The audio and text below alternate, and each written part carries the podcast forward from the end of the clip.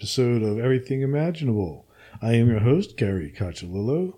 And before we get started, I want to thank everybody for listening and also thank the contributors to my show, who are executive producers Candace Sanderson, author of The Reluctant Messenger, and Ms. Aida, psychic and author of Hoodoo Cleansing Protection Magic, binaural production engineer, Damien Keller, author of Sounds Good, Sounds Great, and monthly co host Jared Murphy, author of It's Not Aliens, It's Worse, It's Us. If you are interested in contributing to this podcast, go to my website, everythingimaginable2020.com, and your contributions are appreciated. And now, without any further ado, our guest for today is Sunbow True Brother, and uh, he has written a series of books about the Sasquatch message to humanity. Thank you for coming on, Sunbow. Uh, hi, Gary. Thanks for welcoming me on your show again. Yes, fantastic. So, for those who probably didn't listen to the previous episode with you, um, could you give me a brief overview of how you came in contact with Sasquatch and started uh, channeling his messages? Sure. Uh, it all started, well, we could go back live past in the uh, you know, previous lives, but uh, in this life, it started um, when I was around 18. Uh, it was in 1981 uh, when I had my first close encounter. And um, the Fraser Valley in British Columbia uh, by Chehalis, which is a native reservations of the Sts'ailes or uh, Salish, Coast Salish people, from whom the very name Sasquatch comes. And uh, we were my first encounter was uh, just like we were ten young young men uh, camping in the woods, and in the middle of the night, Sasquatch came and put down our camp. Uh, so uh, our roof fell in, in our face, mm. and one of us saw it or him, and we couldn't believe what he, he mentioned, like a big hairy monster that vanished like a ghost with uh, but we uh, we couldn't find any uh, explanation uh, as to what had come in the middle of the night in a very dark uh, night uh, with heavy rain in the middle of the wood to put down our camp and snapped like six inches beam six inches wide thick beam. Wow. Like a tooth toothpick. So mm-hmm. that first uh, experience it was for me just the beginning of my path. I, I did the, in that same week I took my first vision quest as I had been uh, instructed by a medicine man how to proceed uh, with fast and prayers in the wilderness. And I had my first uh, encounter with a, my first spirit guide. So it went on uh, for many years of uh, similar experiences. I heard Sasquatch uh, Scream and Run uh, in Northern California in '86, mm-hmm. And um, different. Uh, then there's the most significant ones, I would say. Well, the next one was in '92 when I was with a friend camping in uh, Algonquin Park in Ontario. And uh, the friend who was taking us there, a very skilled woodsman, and uh, he's, he's, he had been all over those woods, and he had had uh, encounter with Sasquatch. He's the first one I met who had uh, first-hand encounters, and um, we found structures, and then we heard footsteps, and we were thrown pine cones. Uh, all kinds of things I didn't quite understand back then, but uh, with more research and experience, I found out that's very common ways for the Sasquatch to manifest themselves, to communicate. And so it went on for several years, but uh, to, to get to the point, um, when I was uh, turned 50 in uh, 2014, I went for the first time to where my uh, native uh, grandfather was born, and that uh, part of my uh, lineage from the Cree uh, people of in northern Saskatchewan. And I found, um, well, several things from my lineage, including the grave of my great great grandfather. Hmm. And doing research in the old gazettes, I found out that uh, him and his twin brother, when they were around eight years old, they were found in the Northwest Territories by some Cree trappers living in the woods. They had um, they were wearing raw hides, eating bugs and roots, and living in a hut of branches, and they didn't speak any human language. So they were adopted by those Cree trappers and taken into the their communities in Saskatchewan, northern Saskatchewan, where um, uh, I later uh, co- contacted my Cree cousin, who's the family historian, and asked her about that story. And she told me that we have Sasquatch in the family. So I'm, uh, I knew from that day that I'm 132nd. I'm part Sasquatch. Uh-huh. So that kind of, uh, from then on, Sasquatch, who had been like a curiosity for me, like so one of the many interesting topics that I had been looking in, like UFOs, because I have many UFO sightings since uh, decades, and contacts, communications. But from that day, uh, Sasquatch, I, I realized I'm part Sasquatch, so they're close relatives, and I, I really became very curious and wanted to to know them, to find out who they are. And from that moment, um, uh, it went for a whole year when I started having visits, uh, phenomenons uh, that I, I, it took me a long time to understand what was going on, but I could hear uh, footsteps on my roof. I was living in a school bus then uh, that would shake the bus uh, more than once. I would uh, or around my my place. Then I would uh, one night I saw one Sasquatch come and walk, and I heard him at the same time, and stood uh, right across the window, about six feet from me, looking at me for a good long minute. And I was still uh, unsure of what was happening, uh, if it was real, if it was my imagination, if but I could hear and see. And, and uh, so from one of these experiences to the next, to the next one, uh, I started to develop my uh, connection with them Mhm. until uh, May 2015, when uh, after about one year of those phenomena around me, I I was convinced by then that yeah, that's the Sasquatch trying to contact me because I'm curious about meeting them uh, as a relative. So I went on a vision quest on uh, Vancouver Island, which is uh, also called Sasquatch Island because that's the place where there's the largest uh, number of um, reports of sightings and encounters of Sasquatch uh, since uh, long. Uh, the culture, the native cultures there have uh, very significant Mhm. stories about Sasquatch for generations. They are on their totem poles and they they know those beings very well.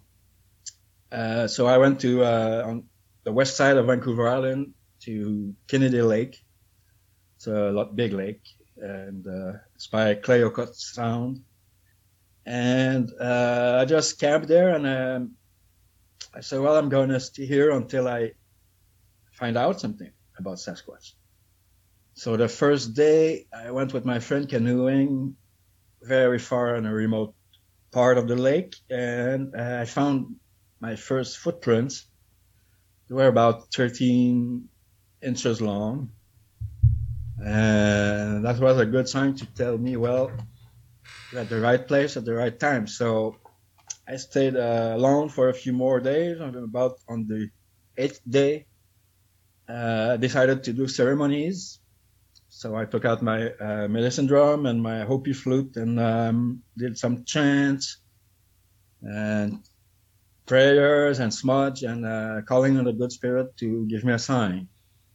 And that was that same night that um, Sasquatch, whom I became to know as Camus, uh, an eldest elder of the Sasquatch people, and also a relative uh, myself. And uh, he came, and um, I heard him come first. I heard him shake trees and break them, two in a row. And then, uh, well, I heard knocks first, and then trees being shaken and broken, and his footsteps coming my way, and he sat just behind my tent. Mm. And so uh, that was my answer. I wanted to meet them, and they, and he came, and he, I, so I started to greet him in in uh, telepathy because uh, I've been an animal communicator for uh, many years, and uh, that's how that's the universal language is telepathy. Is when you you want to speak to um, a deer or a bear or birds, uh, you can try to mimic their sounds, but uh, you'll have probably better success if you speak uh, telepathy with your thoughts, with your intentions. Just uh, express um, these thoughts in your uh, behavior, in your um, through your eyes, and every animal understand that language. I've had uh, a lot of practice with that before connecting with Sasquatch. So that's how I addressed Sasquatch. And to my great, great surprise, uh, he answered back. He answered back and um, he started teaching me about who they are. He first told me that they were expecting me, they had called me, and uh, since I had called them, they were coming to meet me. And then he started to tell me about all our connection, the relation between humans and Sasquatch, uh, who they are, where they come from, uh, uh, same as with us humans, our connection with the star people, the star elders, uh, whom some of whom we carry their genes. And uh, it started this way, and it went on and on. And so I had all this information download. Uh, the next day, you know, as I was sitting there again at night, I I ask again. I say, "Is that is that all happening in my imagination, in my mind?" You know, right. and right right away, uh, a whirlwind came and turned around me and stopped right next to my ear, and I heard a whisper in my ear telling me, "That's real." Uh, the following day, I, as I left the site and walked out, I, I, heard Sasquatch calling me, and I answered back and forth. Uh, one voice was a female, whom I got to know later. Uh, so when I got out of that vision quest, I felt totally transformed, totally like a new life was starting for me. One that is totally outside of mainstream, that has um, that is very hard to share on a public platform or on a wide scale audience. Right. Because uh, these topics are very taboo. They're very also um, uh, they're very um, questioned. Let's say that there's a lot of people who don't believe any of this. Even less. I mean, more people are ready to believe there might be some kind of an unknown primate out there. But when we start talking about intelligent beings with psychic powers that are uh, wise caretaker of nature and of our planet, that are close relatives to us, uh, the more we lose audience because the mainstream Bigfoot world uh, doesn't in general doesn't accept that kind of uh, interpretation. But the mainstream Bigfoot world, if you uh, if you study it in detail, uh, everything that's been published so far and said on uh, Bigfoot or Sasquatch, hmm. Uh, the majority of it is uh, theories, speculations, and no direct experience. so what I found out very soon is that the best source of information about Sasquatch is first is the Sasquatch themselves, and second is the people who had contacts with them, first encounters, and third or maybe second as well is um, the indigenous cultures, uh, whether na- uh, North American natives or uh, Australian or Tibetan, uh, that are cultures that have known and interacted with those beings for many, many generations. So they have a much higher understanding and knowledge about who those beings are than uh, most modern researchers. So, where did they come from? Are they native to this planet? Because, like, I know you mentioned that they are, are star elders. What exactly does that mean? Well, like uh, like us, that's what they explained to me, and uh, that's been uh, somewhat confirmed by a certain uh, genetic research, namely the Sasquatch Genome Project, in a way. Uh, that it, they have 99% uh, the same DNA than humans. Mm-hmm. So we are very close related. But the remaining 1% is there's things unknown. That's so, in other words, uh, alien. Just like uh, us, human, we're the only officially known species that has spliced genes. So, which does not occur in nature. That means we have been at some point uh, genetically modified. And uh, if we go even deeper into this, um, Chinese geneticists have uh, identified 265 different horizontal genes, as they call, which have been introduced in our uh, human uh, DNA lineage from uh, external sources. That means there's a lot of uh, genetic modifications in our genome. It's the same with the Sasquatch, except we humans have been, well, we can say about six million years uh, according to science, that uh, we've been on this planet uh, and less uh, for modern human Homo sapiens, probably two or three hundred thousand years at this point, because they keep finding older things. Mm-hmm.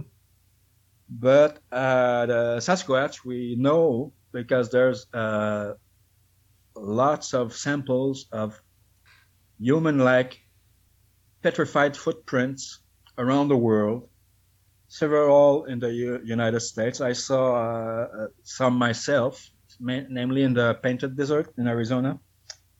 And they're usually bigger than human size. They can go uh, 18 inches, two feet long. And uh, so, and they're dated up to 300 million years. So that's uh, official geological science.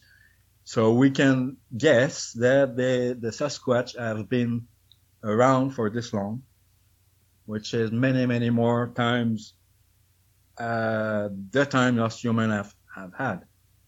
So they've had more chances to uh, interbreed with different types of star people as well as with different uh, hominins that make our human uh, bloodline or uh, ancestry. Interesting.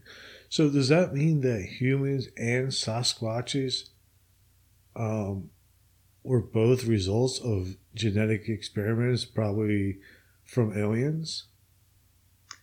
That's what it points out to, and that's what they've been telling me, which is also confirmed by uh, plenty of sources, whether uh, scientific or um, channeling. And um, one thing uh, is that uh, those modifi- genetic modifications were not all made by the same groups or with the same intention. Uh, we know uh, that through all these uh, different interventions in our genome, some were made with a good intention of, uh, let's say, enhancing or improving our abilities. Um, and some were ma- made with uh, bad or harmful intention to uh, control us. To, for instance, the uh, we can we can we know that the Cro-Magnon had a bigger brain bigger than than we do as uh, modern humans. So something happened there to reduce our brain size. Uh, we know also that, uh, for instance, the Sasquatch have um, very often uh, occipital um, conical uh, skull Mm-hmm. because they have a, an extra chakra, the, the the eighth chakra that we used to have, but uh, that's we've been deprived from it. So we are we have become more logical, uh, but we lost some of our uh, psychic and spiritual abilities. Interesting. One of the things that you mentioned in your book too is that um, Sasquatches are still part of a, sta- a star council with Mhm. the extraterrestrials, and humans are no longer part of that group. Yeah, uh, there's actually a few rare humans who are still uh, admitted in the Council of Star Elders. Uh, basically, uh, well, I, I've met one. Uh, he's, uh, he was a Hopi elder called White Bear or Oswald Fredericks, one of the main sources for the Book of the Hopi. He, I met, I met him three times at his home. Uh, he gave me a lot of teachings, and he, among these, he had a collection of old spaceship parts in his yard that he had collected in the desert. And he, he told me that uh, the star elders used to land their ship behind his house on uh, the famous Hopi Prophecy Rock. That's where they were given their stone tablets thousands of years ago uh, by the star people. And uh, so he told me also that he was the last human, or Hopi in a way, that was part of the Council of Star Elder. They would come pick him up and fly him uh, around the world or to hire uh, motherships and things like that to to counsel. Uh, but uh, in, indeed, uh, the Sasquatch, the great majority, because they are, have remained faithful to the what the Hopi call the plan of creation, the, the natural law. They have not destroyed the environment. They have learned to live in perfect harmony with it.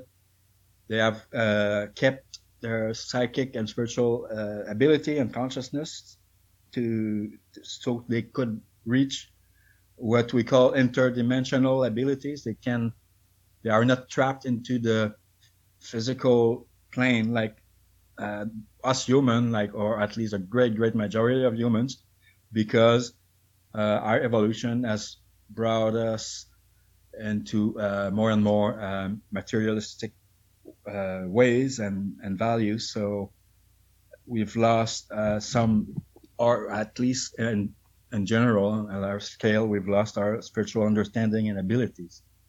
So the Sasquatch uh, has many tribes, and uh, I do too call them our elders, uh, elder relatives, elder brothers. They are like elders. They are watching over us. They are watching over this planet, and they they are ready to teach when we are ready to learn. They uh, they they reach out more and more at this time because of the critical situation we humans are causing on this planet, destroying ecosystems and biodiversity, and ourselves, by the way. And um, so they definitely want to help us to realign and reconnect with the natural laws, which at the same time reconnect us with the Council of Star Elders because they've always been there. Uh, they're like watchers. They they oversee the creation and evolution of w- worlds. And whether uh, I asked, I met, I met uh, many spaceships and asked them where they come from, and they said they answered to me they come from many places I never heard of, and they are the Council of Star Elders. They're basically when any from any soul from any species reaches a, a level of uh, spiritual development and evolution that reconnects them with their what we, we could call the divine self or higher self. Uh, they become a master. We can, some would say ascended master. Uh, there's a lot of different ter- terminology we can use, but uh, there's a level where the physical realm is not a, a limit anymore because consciousness can travel between dimensions and which re- which leads eventually to uh, immortality. So those beings are watching or the worlds, including ours, and they, they see us a bit like children who are experimenting and who are doing tests and trials and mistakes so we can learn to to become better and, and um, to to understand the, better the law of the universe. So the extraterrestrials and Sasquatch are sort of working together to help redirect humanity from destroying the earth and destroying ourselves. Yes, that's uh, exactly what they've been uh, telling me and, and showing me because uh,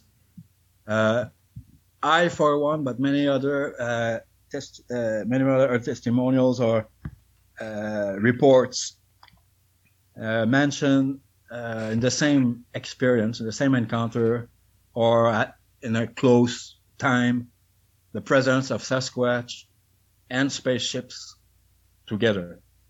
Um, they have uh, shown me. I mean, for me, they have shown show, shown up at the same time or, or same evening, for instance, uh, and told me they, they are working together, especially the elders of the Sasquatch people, or let's say the ma- spiritual masters among them.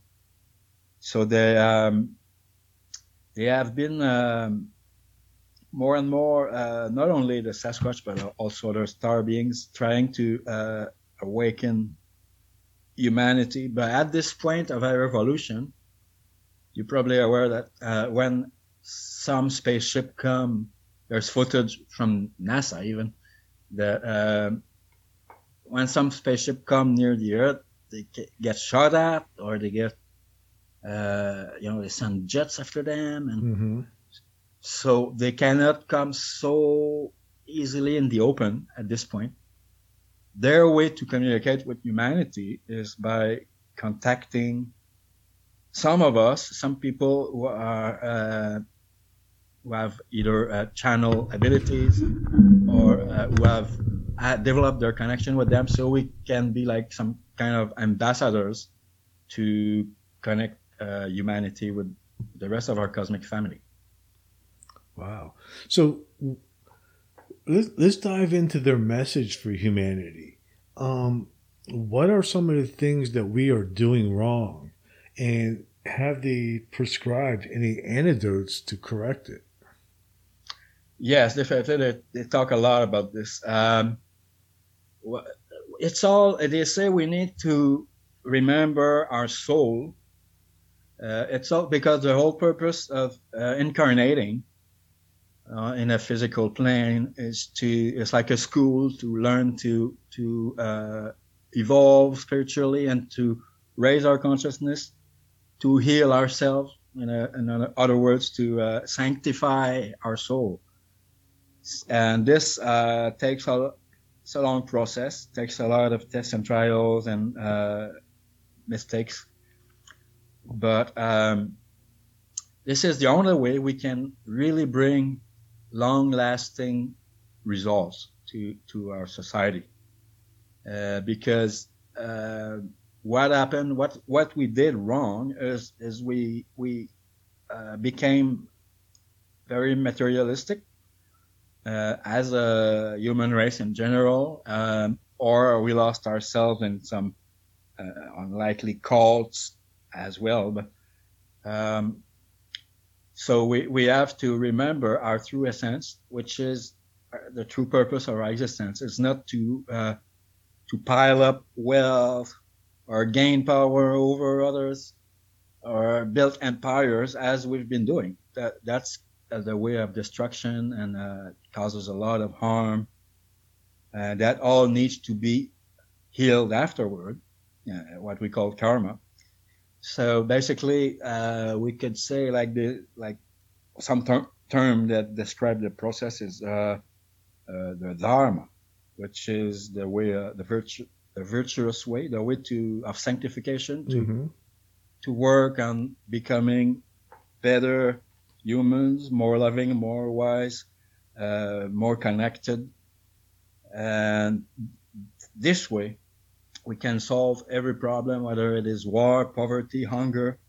Um, all are related, are caused basically by greed and uh, power, hunger.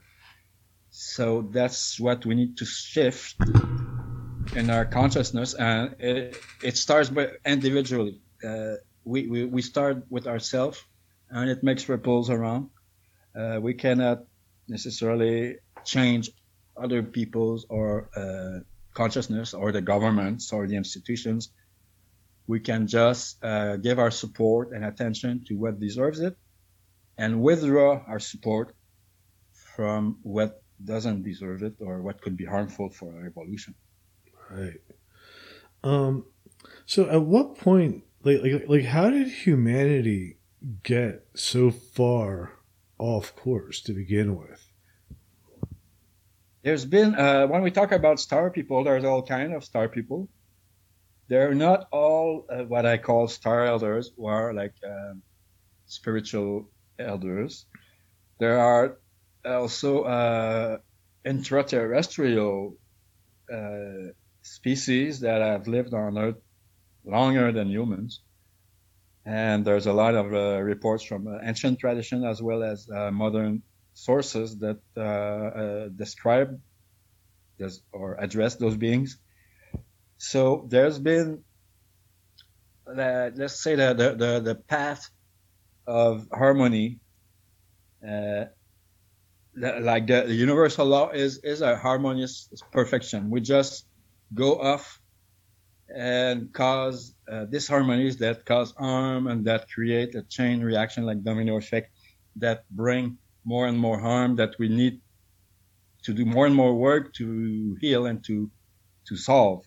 So there's been uh, star beings, uh, some factions, some groups that have also had um, control agendas and um, have been trying to uh, manipulate our, our, genetics or uh, control our thoughts or or use uh, technologies we can't understand.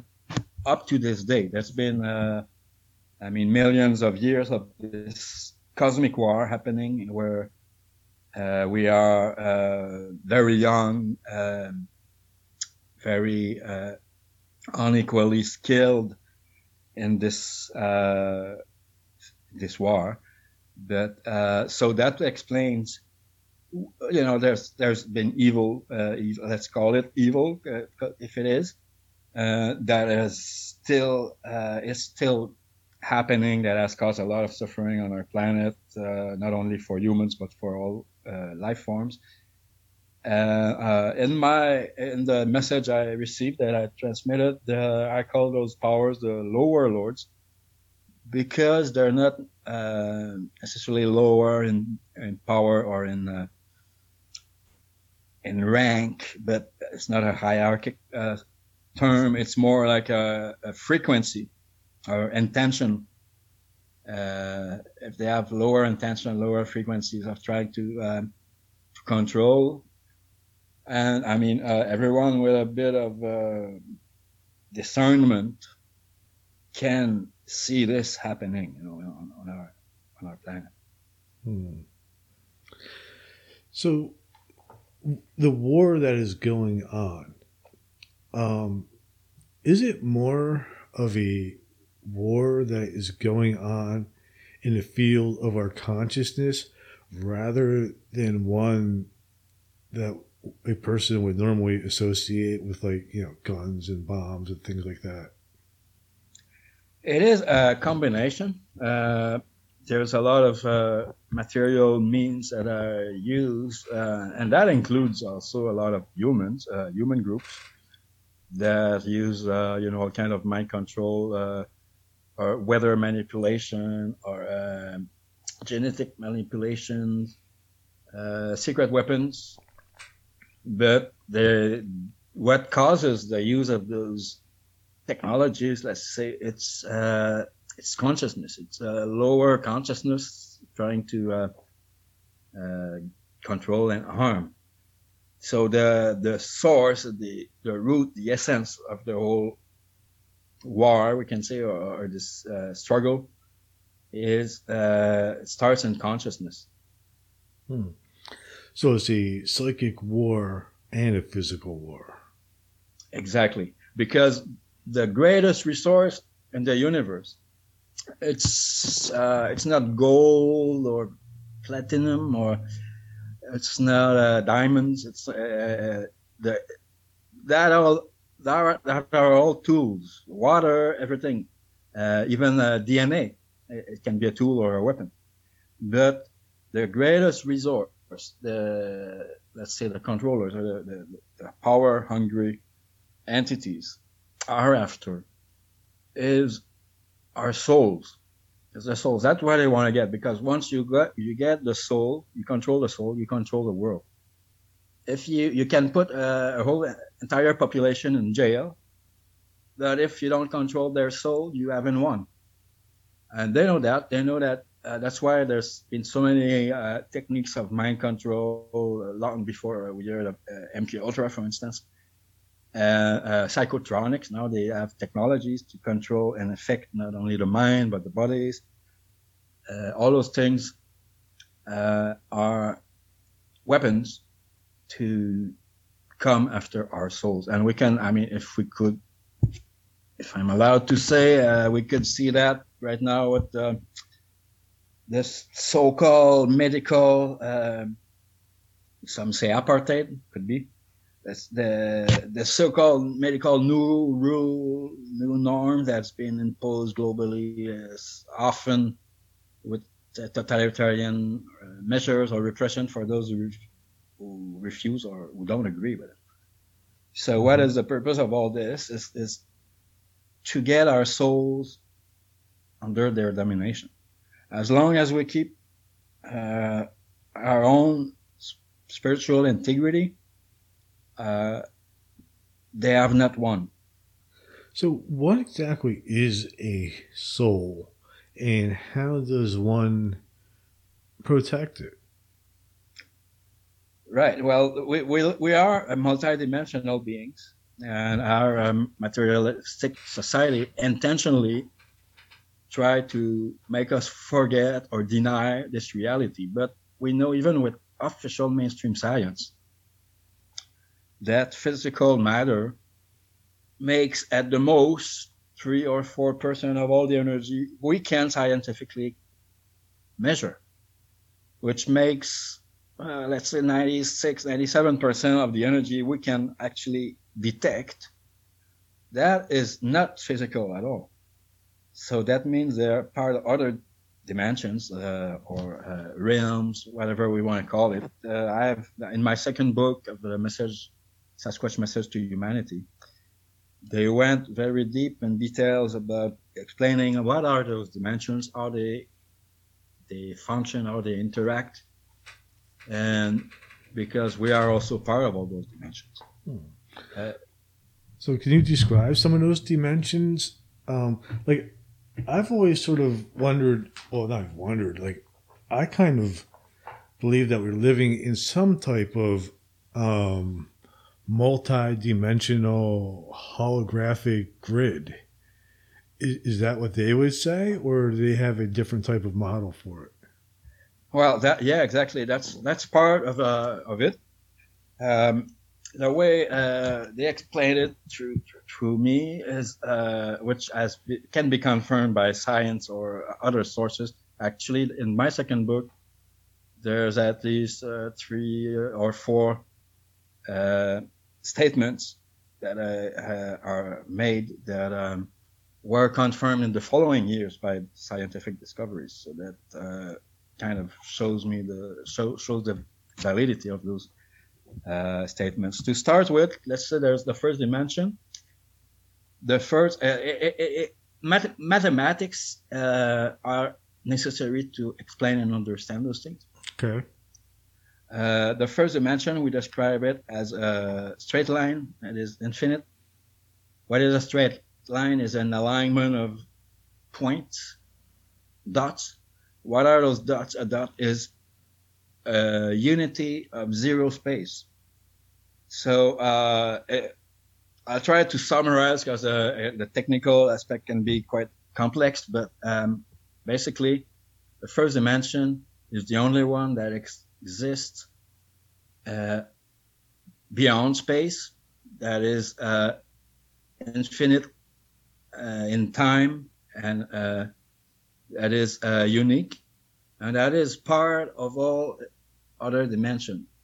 because to do any kind of mathematics, you need the zero and the one that are making the first dimension. Okay. So this first dimension is uh, we could uh, we could call it consciousness uh, or spirit, uh, but um, it's like quantum physics teach us that consciousness is the first condition to any existence. Nothing exists in our world without consciousness to observe it. So from there, from the first consciousness, infinite, eternal, let's say uh, omnipresent and definitely omnipotent because you can multiply one or zero an infinity of times at infinite power to always remain the same. So this uh, first in universal internal consciousness is the condition of all other existence. We, some we could say is the creator. But from there, uh, what is the second dimension is when you cross two lines and you obtain a, a flat plane that stretches indefinitely. Uh, this flat plane has a, top and a bottom. There's a above and a below. So there's a duality there. Uh, what is this flat plane to make it uh, easier to understand? Uh, what some call the flat universe or the one unified field is uh, if we take a holograph, the, holo- uh, the holograph is the plate, laser plate that holds the data. We could compare it to a computer disk and the hologram is the is the projection from it. But let's start with the holograph, uh, which are uh, let's say a computer disk, for instance. Right. It holds the old uh, data, the entire image, or let's say the, the, entire story of the universe. We call can call it the universal mind, or uh, in Sanskrit we would say akasha. Is the space outside of time because it's it's not in 3D, it's in 2D. So it's uh, the the blueprint of all information, past, present, and future that is contained in it.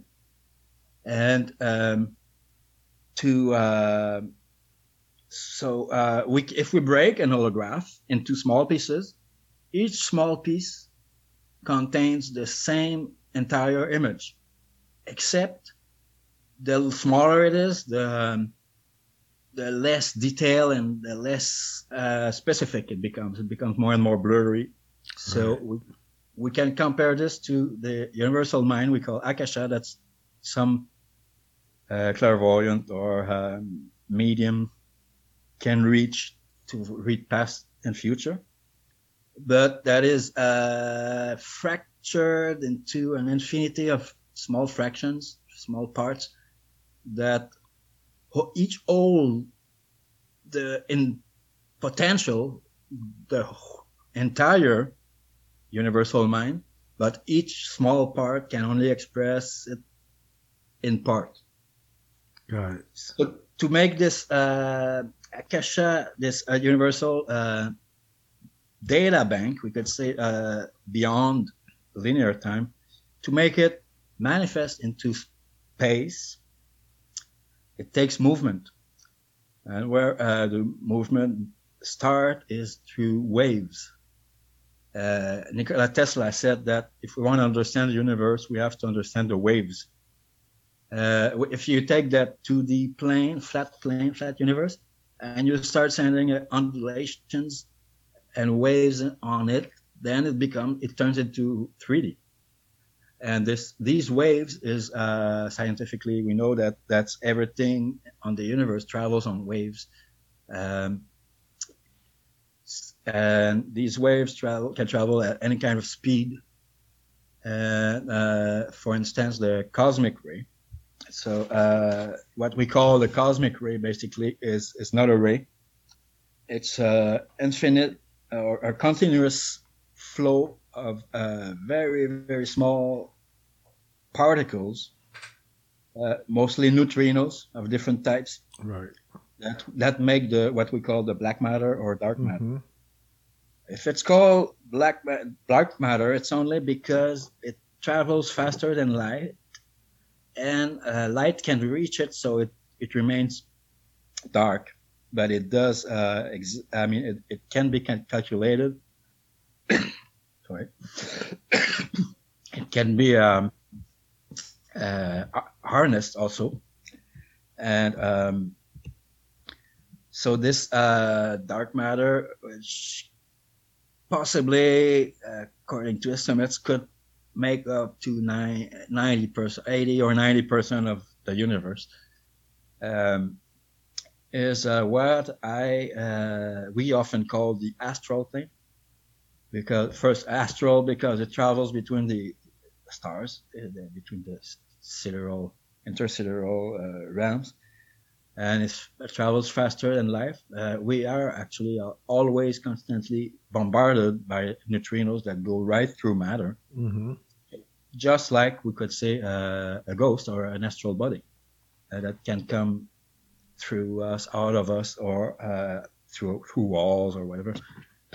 So that takes us into the third dimension. The third dimension, which is space, but still uh, it's still beyond uh, linear time. So it's a space outside of time. So that's uh, everything that happens in our uh, thoughts, emotions, every wave we emanate, or that everything else emanates, um, travel in that realm. What make what turns this realm into uh, physical is when uh, those waves slow down uh, below the speed of light. Light itself is made of waves and particles we call phot- photons. Right. So that's the only thing we know that is uh, because it's the limit. It's like the gateway between the physical and non-physical dimensions. So the the light, uh, when anything slows down below the speed of light, the light can reach it.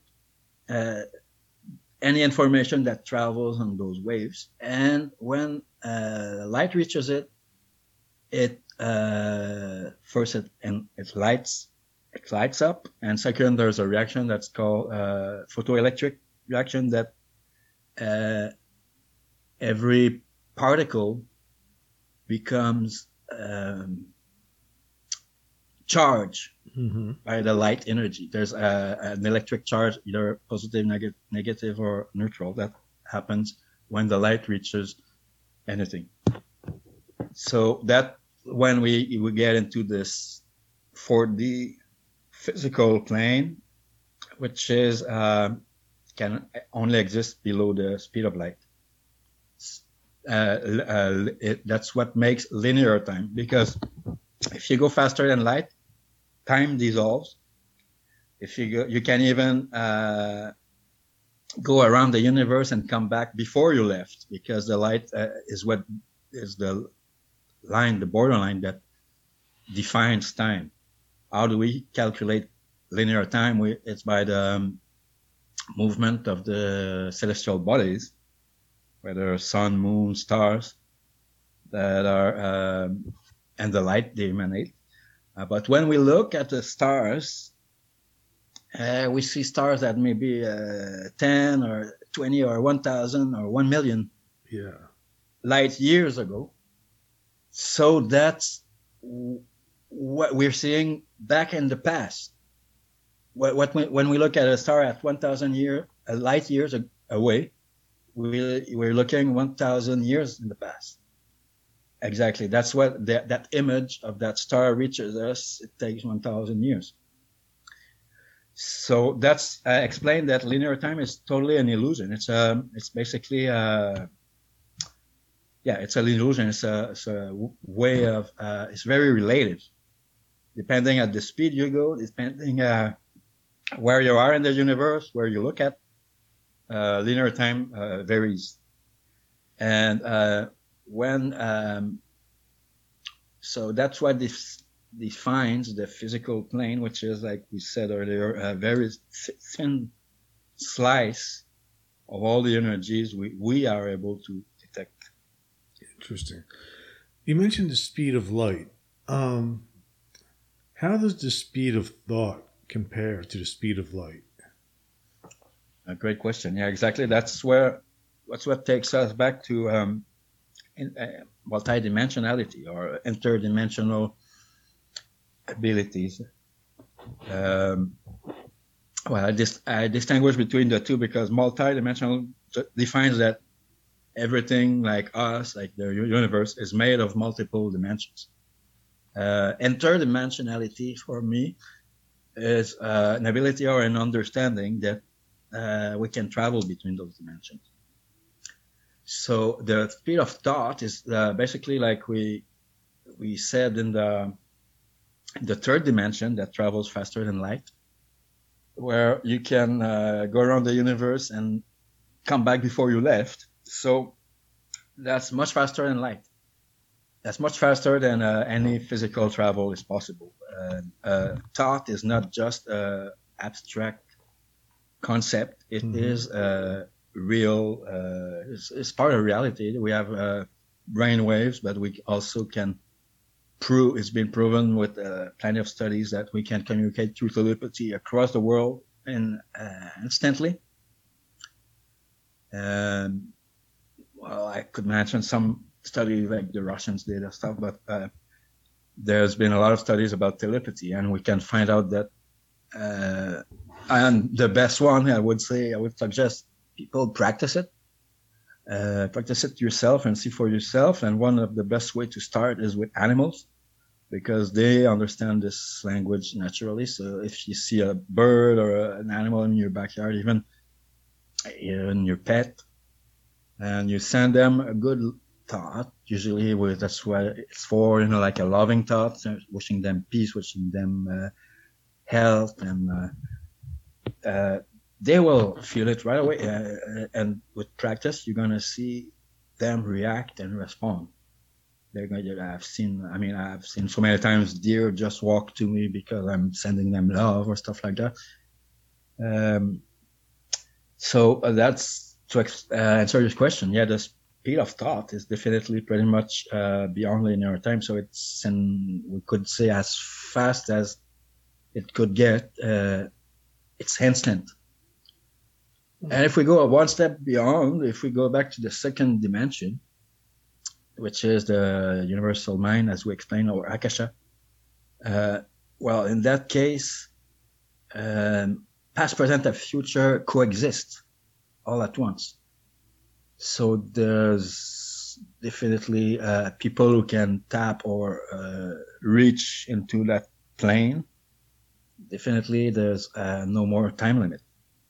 So we can even, um, with our thoughts, we can travel travel back and forth in time. But we can also, it can also be done te- with technology. Uh, that's why, uh, for instance, in um, the big uh, particle colliders like CERN, which is only one uh, among many, uh, they extract black matter and uh, antimatter um, because the, that's a key to time travel.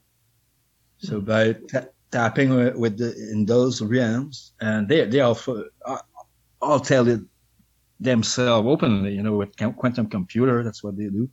Right. Uh, they tap in other realms and use that energy. And they say it's because it processes million times faster than, than normal computer, but it also allows them to, uh, it, as they, they say themselves, to read it, reality as we know it. So that's why we have things like the Mandela effect, uh, where uh, thousands, uh, if not millions of people around the world uh, have memories that uh, about certain things, certain events, certain songs, titles, quotes that are now changed in the archives. You go back into the archives and it's not what you remember all your life. And if it, you know, some call it, uh, could be a mismemory or, but when we talk about uh, millions of people around the world, say, no, that I've always learned this song this way as a kid all my life. And now you look back and it's different. Uh, there's, you know, there's hundreds of examples of it. So that's because they're playing with this interdimensional uh, operations, tapping into other dimensions that allows them to create it, even the past. Interesting. If human beings learn how to harness their ability to travel through the speed of thought, sort of like what you have, I suppose, with the telepathy, the communication with Sasquatch, will that also help us stop being so destructive? It is. Uh, well, it's like any knowledge, whether it is uh, scientific or uh, psychic, or uh, well, we could say magic. Um, it is very. What makes the whole difference is what's the intention and the purpose, and why maybe we're not for any further than a certain level is often because we're not ready to to access those know, this knowledge or that whatever even technology. Uh, because science without conscience is but ruin of the soul. And we see today uh, i mean for anyone who has some kind of spiritual consciousness and understanding we can see that science is also being weaponized. Mm-hmm. it's being used as a way to control and to uh, whatever deplete biodiversity, genocide. Uh, I mean, a lot of the technology is being wrongly used.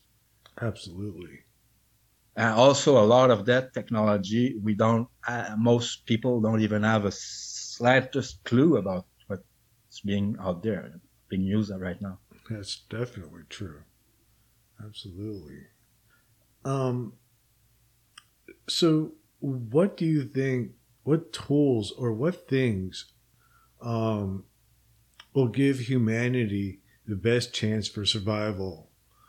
Yeah, well, there's a lot of, uh, I would say, spiritual teachings or guidance from uh, ancient and modern sources, uh, or prophecies or uh, sacred texts that uh, been warning us and telling us that we to know ourselves we must know the universe or the law of the universe which makes the law of nature.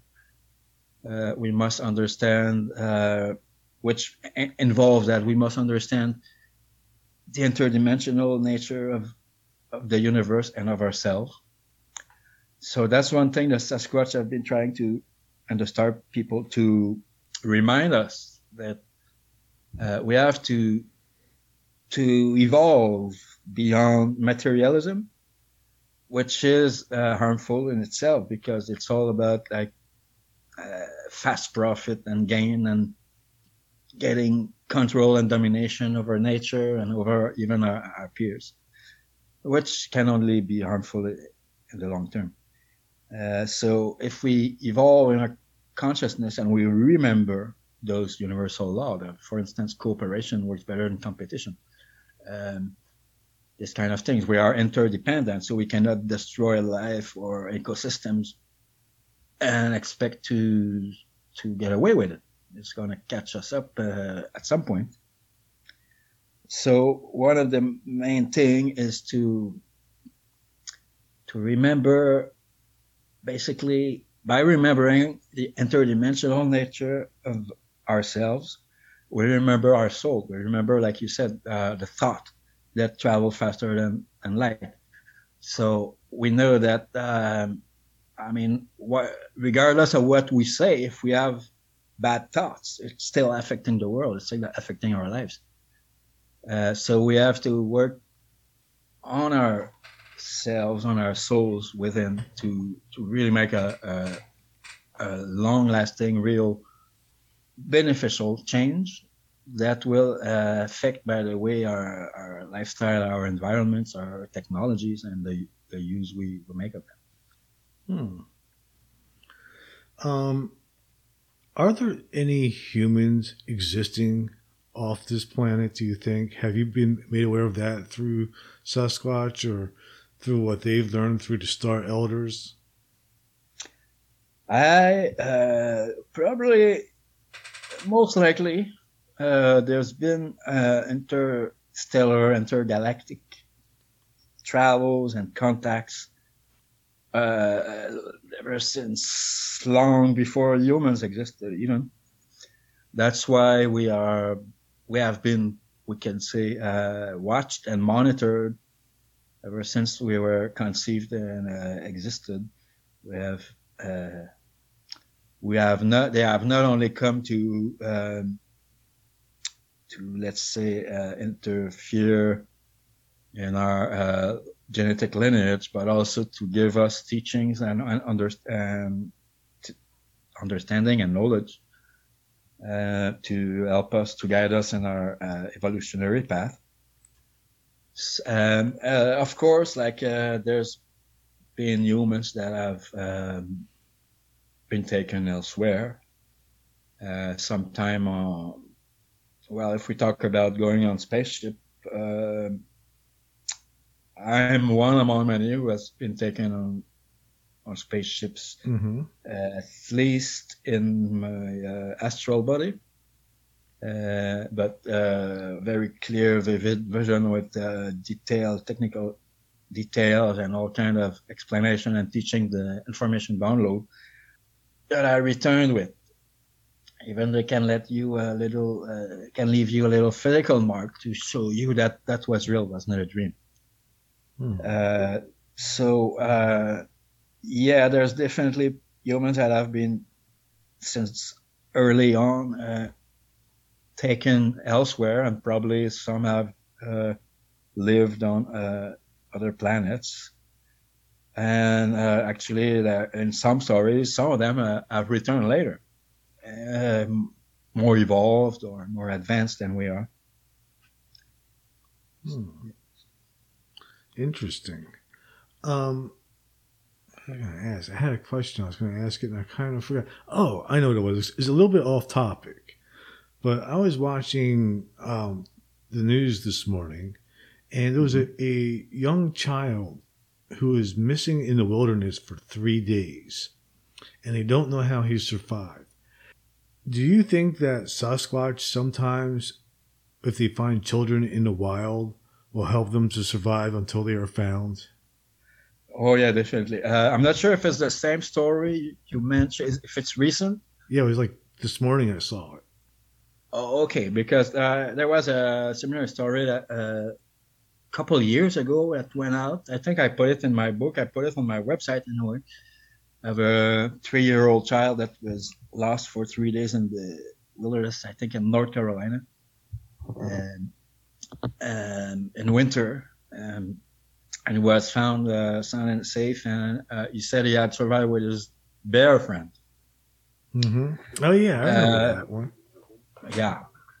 So there's uh, actually in my uh, encyclopedia of all things Sasquatch, there's uh, several cases that I documented there that, um, or, that I shared in my research, and where a lot of stories, even since native days, since old the old days, that there were people who were sometimes maybe abducted or sometimes uh, rescued, and that have uh, spent time or uh, with Sasquatch and live. And there's also cases of uh, women getting pregnant uh, from them, or uh, similar stories. in other case cases, um, the Sasquatch required human help for like with medicines or different things.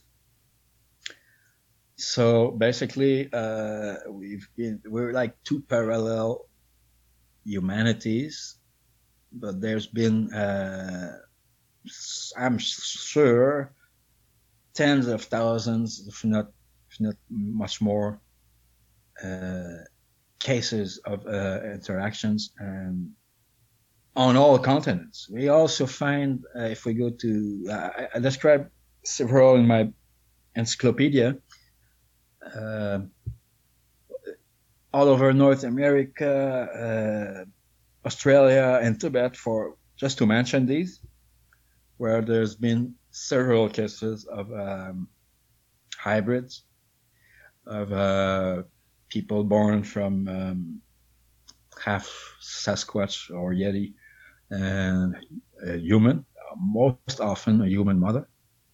That's what the Sasquatch Genome Project also shows that the mitochondrial uh, DNA from the mother is often from uh, human and uh, is often, often also from small isolated cultures or, or tribes that have had long history of contact with Sasquatch. So it's not random. It's kind of selected and part of a process. Interesting. So is that how you ended up uh, with some Sasquatch DNA? Did it have anything also, and did it have anything to go back to um, some of your elder relatives that were found living out in the woods, the, the, the twins? Yeah, yeah, uh, twins seem to be common. Uh, I don't have enough data uh, about, you know, but there's several mentions of people who saw uh, Sasquatch with twin youth, twin, twin children, and um, that could be just like a different genetic or uh, reproductive system. Uh, also, we, we have to understand that when we talk about uh, hybrids and um, uh, interbreeding between species, it's not necessarily a physical uh, intercourse, or it's not necessarily a test tube experiment either, because uh, it's been proven uh, that the DNA code, like any other information, can be transmitted through on waves, for instance, on uh, laser. That's what they've done in labs where they could transfer, uh, for instance, uh, duck DNA into chicken eggs. And the chicken would be born with a duck uh, beak. So, uh, similarly, if someone has en- enough highly developed psychic abilities, they can uh, transfer their, their DNA into uh, an egg, for instance, without even any uh, physical contact. There's a lot of uh, stories of women who had hybrid children that uh, often are retrieved before being like on, born or at term. often um, in a very short period much shorter than a normal gestation. So our pregnancy. So uh, we can we can guess that um, uh, a lot of the uh, interspecies hybrids are conceived this way a, on a an interdimensional level without um, any physical or uh, uh, manipulation or uh, intercourse. Hmm. Um, there's a a story about I think it was a, a, a Russian wild woman that was also like Yeah. uh, a hybrid, part human, part Sasquatch. Yeah, I think uh, yeah, I, I described this case in my book. I think her name was uh, Yana or Yeah, Yana, Zana, something like that. Zana. Zana, right? Thanks. Um, yeah, actually, uh, one of our friends, uh, uh, uh, Dr. Uh, Igor Burtsev, from uh, he was uh, one of the founder of the uh, Institute of Hominology of Moscow. Uh, he's ca- he has come to our Sasquatch events uh, in, in Washington a few years. Uh, he was uh, one who uh, studied that case uh, on the ground and the bones of one of her descent or a couple of her grandchildren, if I remember well. hmm And so, uh, yeah, there's been um, that's a famous case because she lived among humans for years. She had, I think, like six children from from men, Yeah. and uh, there's a descent left. There's photos of her, and uh, so that's definitely very hard to deny or to debunk. Uh, but it's one case among many, you know. Uh, like if you go to Australia, in Australia, actually, I met um, to give an, uh, another example. I met a, Aboriginal woman among many there, and um, I noticed she had around her wrist, her left wrist, she had about a two inches wide band of long hair, like uh, two inches long hair. And uh, we were talking, and uh, I got curious, and I asked her just out of out of the blue. I asked her, "Do you have any uh, Yowie stories? How, how they call the Sasquatch down there?" And she said, "Oh," she said, "Well, let me sit." and she sat and she told me that before she was born, in the womb of her mother, uh, the elders of her tribe uh, were notified that the well, the Junjudee, which is the small, the short Yowie type, the hairy humanoids, hmm and she, uh, they uh, chose her to be one of their messenger, and they probably, I would uh, explain it this way, transmitted some of their DNA into the the belly of her mom, to the womb of her mom. So that's uh, that's a very special case that shows again that uh, this intervention was beyond physical, and uh, but has left a very clear physical sign on, on her body. That is fascinating. Mhm. Um, how how does that affect civilization now? It- What if the Sasquatches start doing more hybriding with humans? Will that affect uh, humanity? Um, could you please uh, repeat that? I didn't understand very well. The, Um, if Sasquatches continue to inter uh, intermate with human beings, will Uh-huh. that change the course of humanity? Oh yeah. Uh, well, it has. It has since very long, and uh, especially among uh, ancient tribal cultures that have uh, had in, in, interacted with them for many many generations. Uh, they are. That's why those cultures very often uh, honor the Sasquatch, or whether the Yowie or Yeti or wherever in the world they, they are. Um, they honor them in their ceremonies. I've been in uh, several ceremonies where um, there's uh, offerings for them, or they are mentioned in the prayers, or there's Sasquatch songs being tra- uh, ancestral songs being transmitted for the Sasquatch. Uh, I've also been uh, I met uh, I could say dozens of native elders by now who have had, if not a first-hand experience, they uh, have had at least a second-hand, or they know someone who has a first-hand experience, and um, they have legends and stories they tell about them. So that has definitely affected at least those cultures for, for a long, long time. Hmm. Uh, the thing is, is, I mean, regardless of the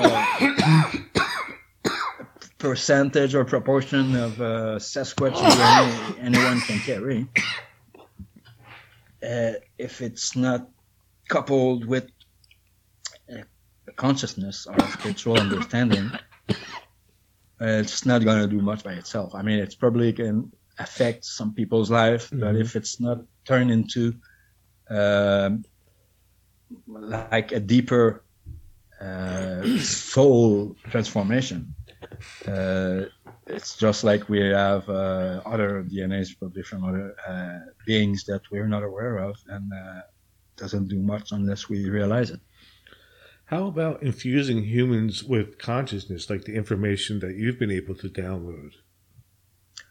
Yeah, well, it's all, um, it has to be done in um, mutual consent.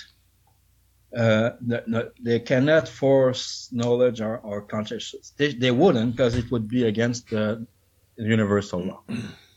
They cannot force anyone to say, now you're becoming conscious and you're going to have to do this and that it's a choice. They can offer it. They can say, well, well, for instance, we get this information download for you if you're willing to accept it. If you accept it and you do use it righteously, either by transforming your own life, growing spiritually, or sharing it with others that will uh, benefit from it, well, then there might be another one, and, and more and more, and signs manifesting. Uh, when I was uh, channeling the books, actually, the, the Sasquatch Message to Humanity, they, they were basically manifesting on a daily basis, uh, for many, many various different ways. But they were like always keeping up with me, updating me to say, we're here, you know, we're doing this together. Just that, even just for my own confirmation that, that it was really happening. When you know when the, the, you hear a message that says uh, "Go outside, look up to the spaceship," and you go and there's a spaceship uh, hovering over your house, uh, you kind of start to believe, yeah, it's not just in my head. Uh, when you hear uh, footsteps or you see um, you see them appear or whatever. Uh, you know, you, something appears on your table or, or this kind of things. Mm-hmm. It takes a while to get used, but after a while, you understand. Well, we're, we're interacting and we're communicating, and that's to keep this connection alive and not only strong but strengthen strengthening it.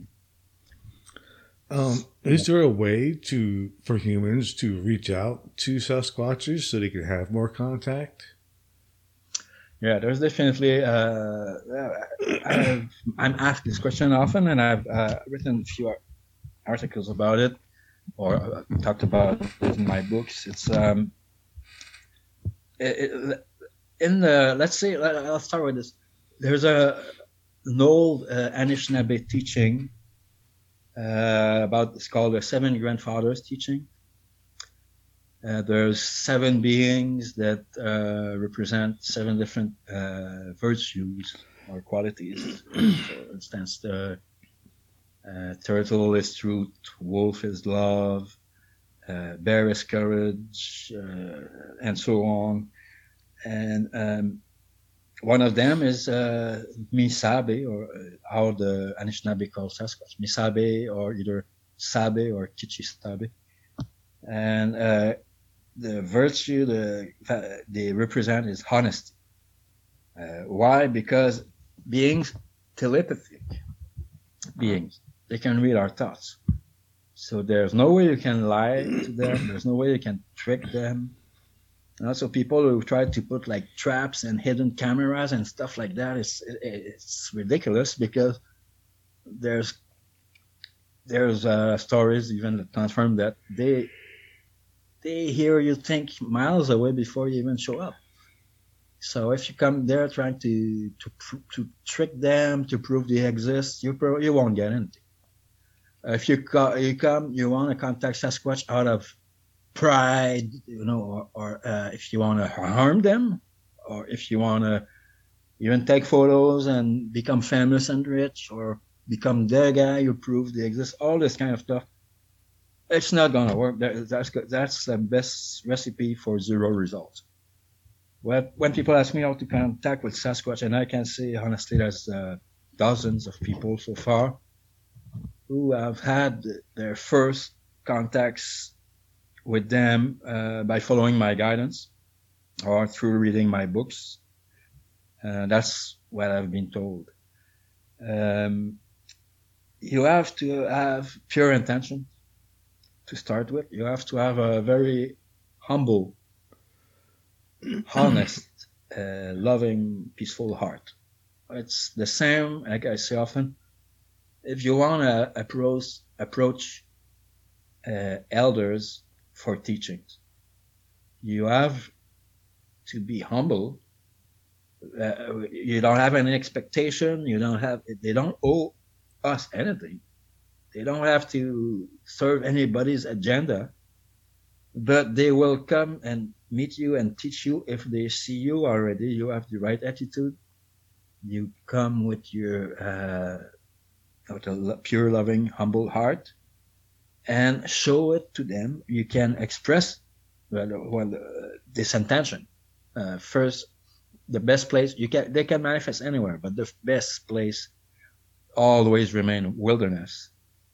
Uh, you have to go in nature, and I'm not talking about the city park next block. I'm talking. I mean, you have to go where a bear can roam, so you got a chance to to to be in their environment. You have to learn to drop your fear. That's very important because they don't want to freak us out, and they don't want to. You know, it can be very impressive and very uh, even traumatic many people who had an encounter were traumatized and, and they don't want to hear anymore about Sasquatch. They completely cut it off. That's because they were not ready. So before you want to meet Sasquatch, make sure you prepare yourself. That's the, the best way to guarantee some result. Uh, prepare yourself by being so full of love and peace that fear is not an obstacle anymore. I'm not saying you're not to be afraid, even, you know, still uh, happens to, to me when I'm surprised. For instance, you hear some branches cracking behind you and heavy footsteps coming your way. Of course, we got this uh, flight or fear reaction, you know, uh, uh, flight or fight, whatever. We, we don't want to fight a Sasquatch, that's for sure. Um, so I'm, I'm saying the best, the work starts within, in your soul. Start preparing yourself, start uh, develop, uh, cultivating the right attitude, the right intentions. Then if you go in the wilderness, you go express to them. You can do uh, bring offerings.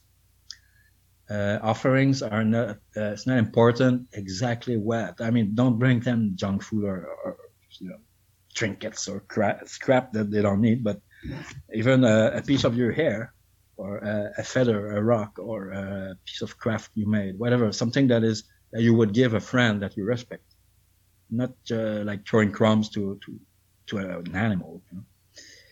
Bring something that uh, you would give a friend you honor, and express it. You know, speak out loud. You can play your, uh, your drum or your flute, or you can do a song or whatever to express that you, you're there with good intention and you're asking to meet or you're ready to meet. Uh, uh, that doesn't mean it's going to happen the first day. But I can tell you that there's been so far dozens of people who have followed these instructions and had some result. Maybe you're gonna just find a, a stick structure the first day or the, the first time, or maybe uh, some footprints. Mm-hmm. Maybe you're gonna hear some knocks, or you're gonna hear a call in the forest. Doesn't mean they're gonna come and sit with you right away. But then also that's a gradual process to make sure are you really into it you know it's not like a weekend hobby that i'm gonna go talk with sasquatch and uh, get back to my normal life and uh, it's kind of a spiritual choice and just to um, to just as an example just last week you know uh, i went to my brother who lives uh, half an hour from here, and he has a square mile of wood behind him. He had uh, bears and uh, wolves and coyotes and deer and stuff. So it's it's a nice piece of nature. And he's read my books, and since he's read my books, he's had a few small signs like you know tree broken eight feet high just next to him and things like that. And uh, we did uh, some kind of a vision quest, and we went and walked out in the wood, and we found a beautiful tree structure. It looked like a hut. There's no humans going there. There's not, you know, nothing could have done that and it other than Sasquatch. And I call those structures communication devices because that, that's a way they have to manifest their presence and to try to communicate with us because most people won't even notice or walk by. But if you do, if you start to observe those structures, that you, you see how intelligently, they, intricately they are woven and they are, uh, they carry a lot of information, information and messages. So, uh, that was right behind my brother's place because he had been preparing to meet them. And the first day we went out, we found the structure. And to, uh, to finish the day, on our way back, we started eating wood, uh, we started hearing wood knocks all around us. At one point, you hear wood knocks in one direction. You say, "Oh, maybe someone is, uh, I don't know, chopping or something." But then you hear it on the other side, and on the other side, and on the other side. So that in a wild forest. So that's definitely a clear sign that they manifested to show us they acknowledge our efforts to reach out uh, but since my brother is new to this, you know, they go slowly. They're gonna give us signs of their presence around, but after a little practice, they might come closer, and uh, so that's how it works. Wow. well, that definitely will give my listeners uh, something to go out and try for themselves and experience it if they're willing to open themselves up enough to the experience. Yeah. Hopefully, yeah. Yeah. Um, so before we thank you for coming on, and before we wrap it up, where's the best place for my listeners to find you and find your books? Okay, uh, my website, uh, scenicsasquatch.com. Uh, Scenic stands for uh, Sasquatch Close Encounter Network for Interspecies Communication. We got over uh, 700 posts so far with uh, videos, links, articles, and uh, a lot of information about Sasquatch. On the homepage of that website, uh, there's the links to my six books so far, uh, published in the last uh, six years. Um, yeah. Awesome. And other, yeah, other groups or uh, pages I also manage. Awesome. So I will put a link to that in those this episode so listeners can check out your work and buy thank some you. of your books. Thank you. Nice. Well, thank you again. Uh, this was a pleasure talking to you. I really appreciate you coming back on again. Likewise. Thank you for inviting me. All right. Hang on for one second. Excuse me. And I'm just going to play the outro.